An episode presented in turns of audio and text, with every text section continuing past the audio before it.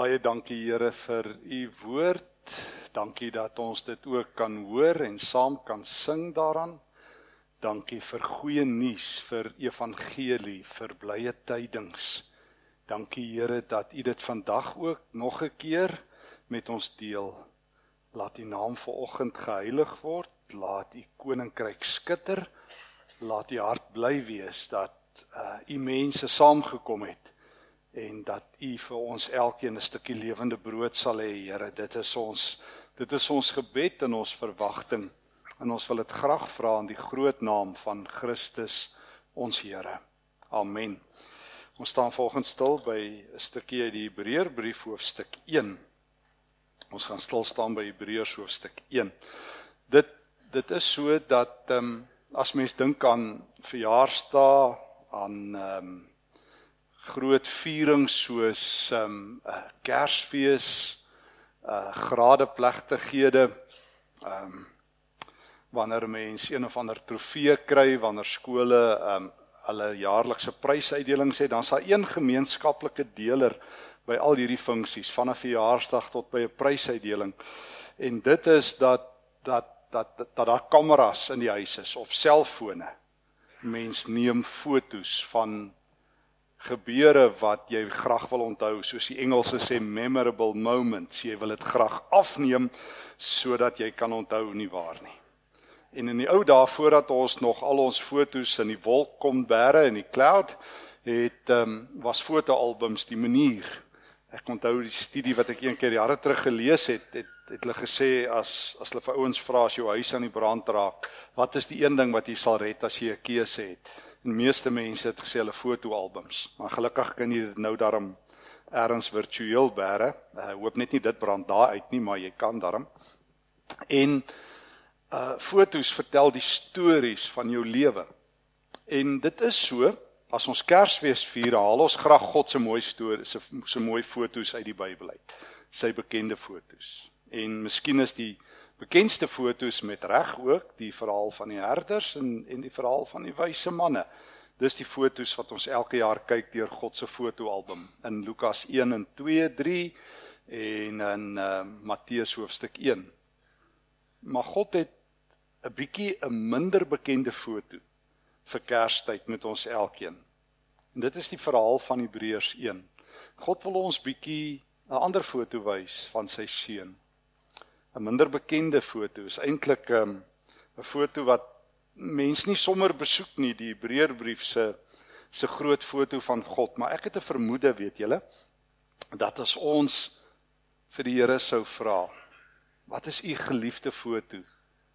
Al is dit nou woordeliks beskrywe, maar u geliefde foto van u eie kind. Ek het ek wil amper sê sonder teenspraak sou God gesê het Hebreërs 1 Hebreërs 1. Ja, dit die ander is ewe belangrik. Ja, dit is wonderlik om te hoor hoe Jesus gebore word in in uh in 'n stal en dit vertel vir ons die verhale van Jesus se geboorte so aangrypend, maar maar God se gunsteling foto van Jesus. Hebreërs 1. Kom ons loop stadig deur hierdie eerste paar verse. In die verlede het God baie keer en op baie maniere met ons voorvaders gepraat deur die profete. Maar nou in hierdie laaste dae het hy met ons gepraat deur die seun. Ehm um, hm, ons hou daarvan van hierdie uitdrukking die goeie ou dae. En dan beteken dit wanneer mense dit sê dan weet jy nou is sleg. Ek het nog nooit gehoor die ouens sê in die goeie ou dae maar weet jy vandag is beter nie. Het jy dit al gehoor? Weet in die goeie ou dae toe die kinders nog in die straat gespeel het in die goeie ou dae toe ehm, 'n um, brood nog 10 sent gekos het. In die goeie ou dae ja, toe ons nog die wêreldbeker gewen het. In die goeie ou dae hm, toe verras die Here ons. In elk geval, en in die goeie ou dae toe dit gebeur het en dat gebeur het. Maar die goeie ou dae is ook net goed soos ek altyd sê as jy nie self daar is nie. Want as jy daarop is, is dit nie meer so lekker nie. Ek het tog ek kan vir jou 'n waarborg gee vir oggend as jy na die goeie ou dae toe gaan of jou idee daarvan. Ehm um, en jy sê vir die mense jy's nou hier om die goeie ou dae te vier dan sê hulle dis nie dit nie. Dis nie dit nie.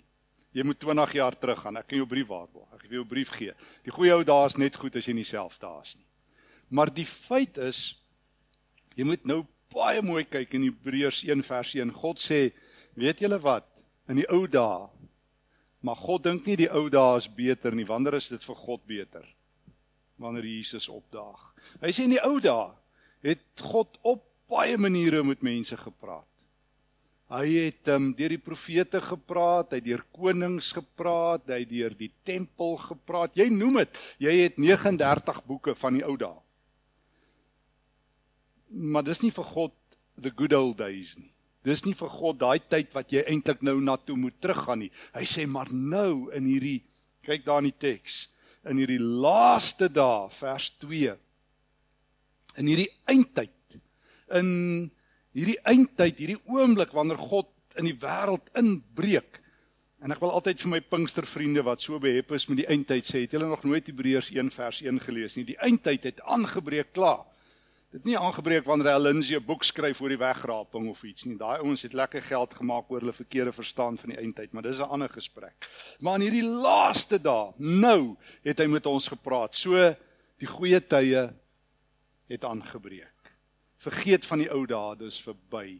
In die ou dae het God wyd en suid gepraat, maar nou het hy met ons gepraat enkelvoudig. God het sy praat vereenvoudig. Hy praat nou makliker. As jy God wil hoor, kyk na Jesus. Dis God se eerste fotobeeld. Die eerste punt wat hy wil maak. Hy sê kom kyk na my seun. Kan ek julle gou uitnooi? Goed, en dan kom ons stap saam. Ehm um, Ek wil na vers 3 toe spring en dan kom ek terug weer na 'n stukkie van vers 2.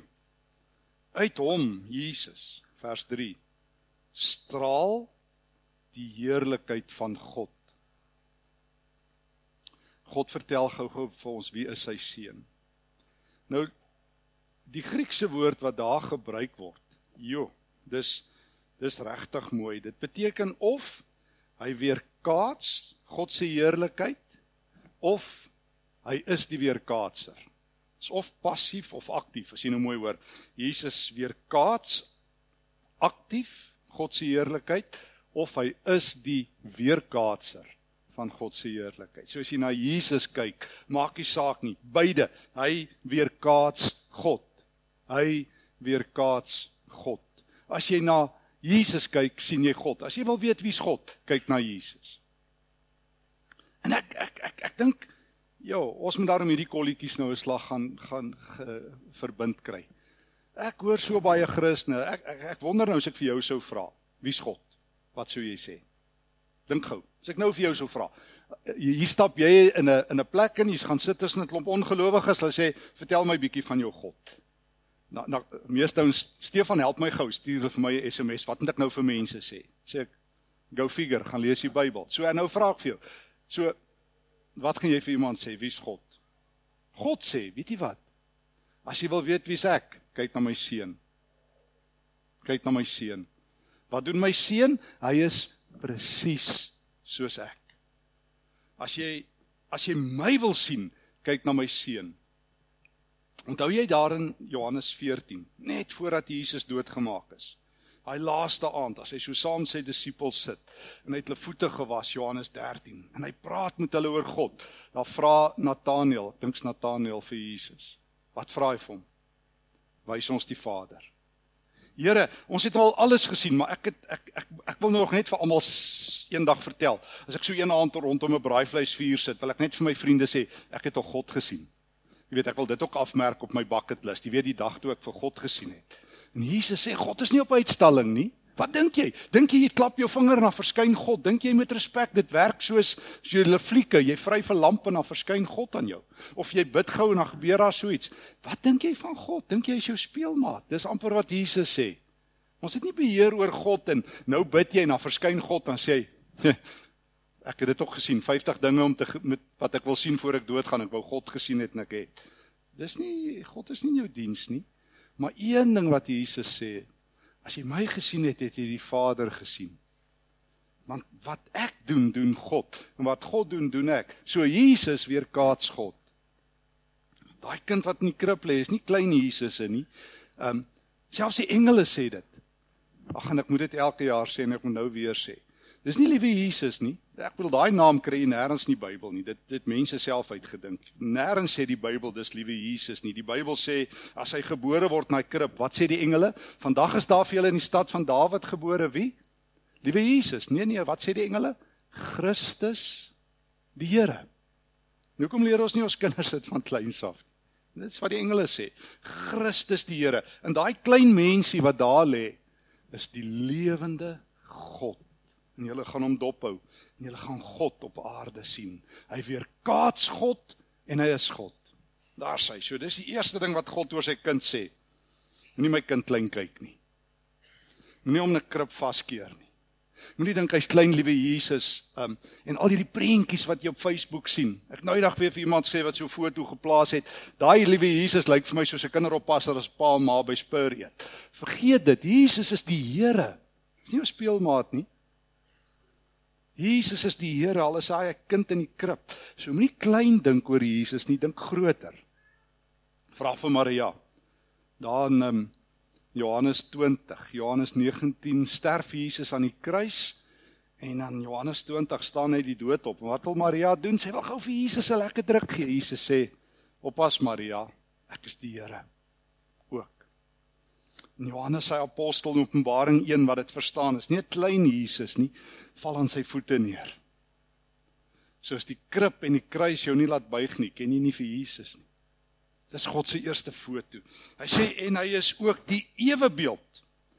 Nou jy het al die Engelse of die Afrikaanse woord gehoor karakter, nê. Nee, iemand het 'n karakter. Nou dis 'n Griekse woord, karakter, en dis wat hier gebruik word, 'n Griekse woord. So nou leer ons gou 'n bietjie Grieks, maar jy sal sê dis verstommend baie Afrikaans. Ons praat ook in Engels van character. Somebody's got character. Met ander woorde, iemand van inbors, iemand van integriteit. En dis hierdie Griekse woord. Jesus is die karakter, die wese van God. As jy wil weet hoe's God, kyk na Jesus. Dis Kersfees. So dit wat Jesus doen, dit doen God. Dit wat God doen, dit doen Jesus. So hier is ons eerste belangrike ding, vergeet van die goeie ou dae, die goeie tyd is nou hier. Tweedens, hoe lyk hierdie kind? Hy is die afbeelding en hy's die karakter van God. En nou vertel nou vertel ehm um, Hebreërs skrywer vir ons wat het Jesus gedoen in die verlede. Dis belangrik. Wat het Jesus in die ou dae gedoen? Vers 2. God het die wêreld deur Jesus geskep. Hm, dis hoe groot Jesus is. Dis net die Kolossense brief en die Hebreërbrief wat in die Bybel sê Jesus is ook skepper. Ons ken Genesis 1. In die begin het God die hemel en die aarde gemaak. Maar Hebreërs sê deur Jesus. Kolossense 1 vers 15 tot 20 sê deur Jesus. So nou weet ek al. Ek weet al die goeie ou dae is nou. Dis sommer nou die goeie nuwe dae. Ek weet dit is die tyd van Jesus. Ek kan deur hom, deur God se kind na hom kyk en sien wie's God en Jesus en ek weet nou nog 'n ding. Hy is die skepper. Hy het alles gemaak. Hm. Alles wat jy kan sien en nie sien nie, sê Kolossense 1, het Jesus gemaak. Hy hou die hele wêreld so in sy handpalm. Dit is belangrik om dit te weet. Dit is belangrik om te weet hoe groot is Jesus. So Hebreërs 1 sê God, ek wil julle hê, ek wil julle graag uitnooi om groter te dink oor my kind. Vergeet 'n klein Jesus. Vergeet 'n Jesus wat die hele tyd aan die slaap lê in 'n krib. Ja, ja, ja, hy is in 'n krib. Maar my kind is so groot dat hy die wêreld geskep het. Hy was daar toe die son en die maan en die sterre uh, in aansyn geroep is. Hy was daar toe God vir Job gesê het in Job 38, jy daag my uit, jy dink ek is jou speelmaat wat jy kan aankla. Job, was jy daar toe ek die son aan die brand gesteek het? Job, was jy daar toe ek die sterre een vir een in hulle biljoene in die hemelruim uitgepak het? Job, kan jy regtig vir my sê ek is die onregverdige God, ek wat alles gemaak het? Daai daai Jesus in die krib, weet jy, dis God. Dit is hy wat die hele wêreld in sy handpalm het. Hy is die een deur wie alles gemaak is. O ja. Vers 3. En wat doen Jesus nou? So ek kom agter waar wie is hy? Ek kom agter wat het hy gedoen? En en ek kom agter vers 3. Hy het hy is die ewe beeld. Hy hou alle dinge deur sy magswoord in stand en het die reiniging van sondes bewerk. Net Jesus kan een groot ding doen. Hy kan mense red. Sjoe ons is in die kerk eintlik 'n bietjie verkeerd geleer. Ons het hierdie uitdrukking nou met die mooi luisteraars te gee, dink ek se dwaalleraar. Die eerste ding wat meeste mense sê, Jesus het vir my sondes gesterf. Hy het dit geniks gedoen nie. Hy het vir jou gesterf. Ek hoop jy die verskil gehoor. Hy het nie vir jou sondes gesterf asof hier is jy, hier sondes en daar's Jesus nie. Jesus het vir mense gesterf. En hy het die hy het toe hy gesterf het die reiniging van ons sondes. Hy het ons gewas in die hemelse wasmasjien sodat sonde ons nie meer definieer nie. En ehm um, ek weet nie of hier iemand in die kerk is wat nie verstaan van sonde nie. Mense doen dit nog vandat jy jou breins gekry het en voor dit. Ehm um, het jy ook al agtergekom dit dit lê nogal in ons. Ek onthou toe my kinders gebore is en hulle so 'n paar jaar oud is toe een van my dogters eendag so neerval op die grond en sy skop so met haar voete, toe dink ek sy het haar pa dit nog nooit sien doen nie. Waar leer sy dit? Toe dink ek dis hoe sonde met ons almal werk. Die ding is in ons ingeplant, dis 'n virus. Maar Jesus sit ons in die hemelse wasmasjien. So hy hy is nie net die skepper nie, hy is ook die een wat reiniging van sondes bewerk het. En vir my persoonlik, is die mooiste beeld in die hele Nuwe Testament daai daai beeld in in Openbaring 7. Wanneer al die Christene op die laaste dag daar by die wederkoms voor die Here staan met spierwit klere. Dan vra een van die hemelse kerk vir Johannes, hierdie mense met die wit klere, wie's hulle? Dan sê Johannes nee, ek weet nie. Dan sê hy dit is hulle wat hulle klere gewas het in die bloed van die lam. So dis die volgende ding wat wat wat God oor sy seun vir ons wil sê. Uh, sy bloed is die hemelse waspoeier. En as jy nie in die hemelse wasmasjien gewas is nie, jou klere, jou lewe nie, dan gaan dit nie maak nie, maar dis wat Jesus vir ons elkeen doen. Hy was ons deur sy bloedrooi bloed spierwit. Dis die beeld. Dis mooi, né? Dink gou 'n bietjie daaroor. Daai beeld van Openbaring 7, ons is gewas in die bloed van die lam en ons kom met wit klere aan die ander kant uit. Jesus se bloed was spiere wit. Dis wat hy in die verlede gedoen het. So kyk gou terug weer 'n oomblik. Wie is Jesus? Hy's die afbeelding van God, hy's die karakter van God. Hy is die skepper en hy het ons gewas deur sy bloed, hy het ons gereinig. Ek is nie meer 'n slaaf van sonde en van al hierdie magte nie. En nou, wat doen Jesus nou? Nou vertel nou vertel God verder. Nadat hy dit alles gedoen het, het hy gaan sit vers 3 aan die regterhand van die majesteit in die hoë hemel. En hy hou nou vers 2 alles in stand. So wat doen Jesus? Ehm um, ek het dit verkeerd verstaan in my kinderjare. Want ou Dominee dit ek weet nie of hy dit verduidelik het of die een Sondag uh toe hy dit verduidelik het, het ek dalk geslaap want hy het vir my baie keer geklink hy praat Grieks of Hollands of iets. Ek kan nie mooi die ou dominee se taal verstaan nie. My ma moes my die hele tyd so wakker hou en druk in die kerk. Eers my bene was altyd vol knoppe, soos hy my gedruk het om wakker te bly.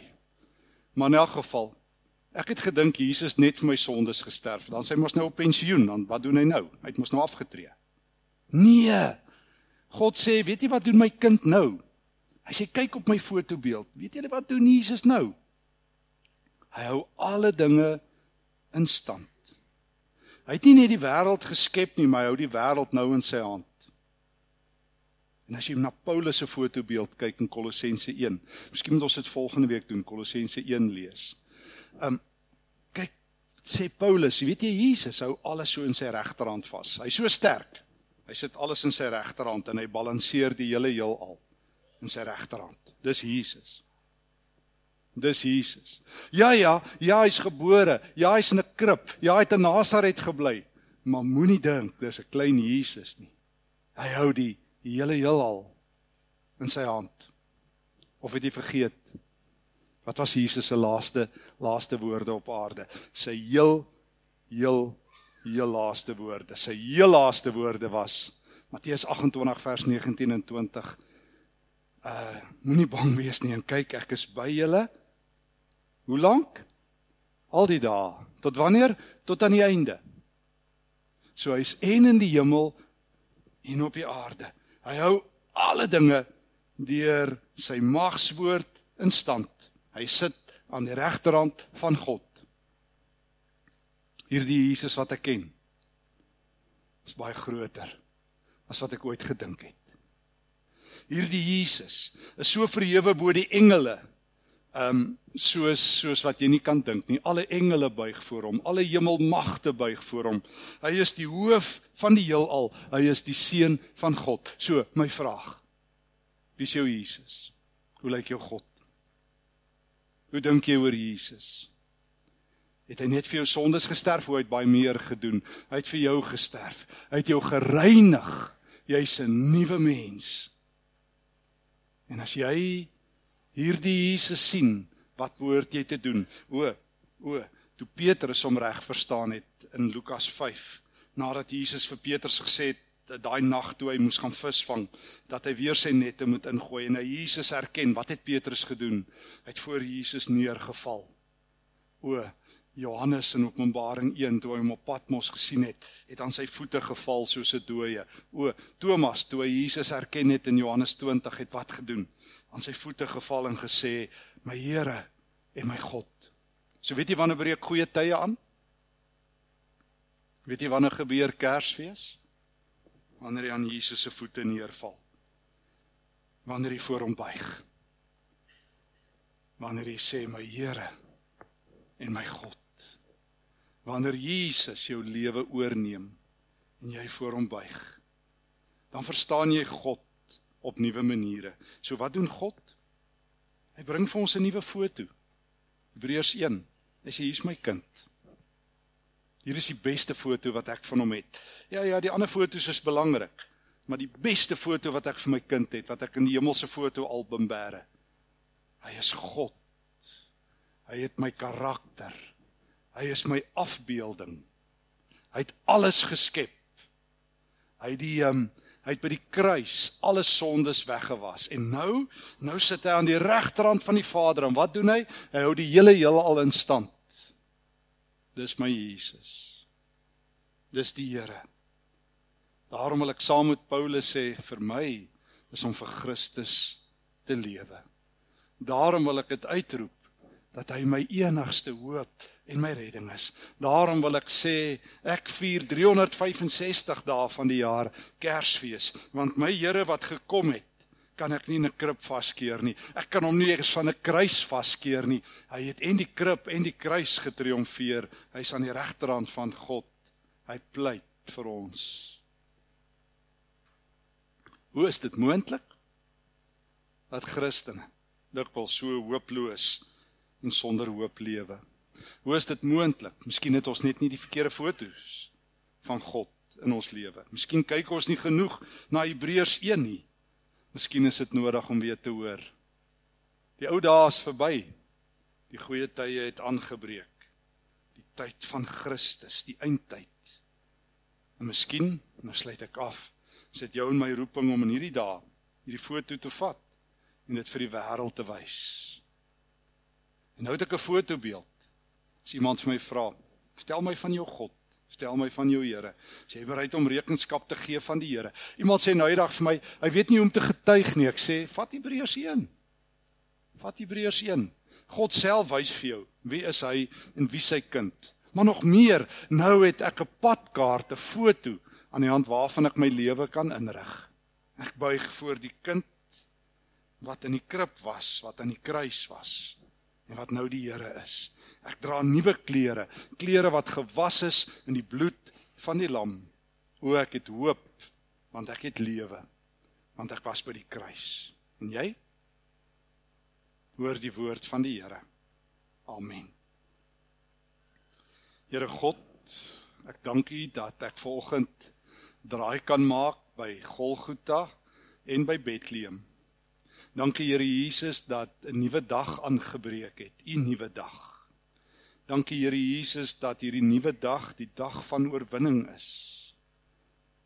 Dankie Here dat ek nie hoef terug te hinker na ou dae toe nie, behalwe die dae wat U gebore is en aan die kruis gesterf het.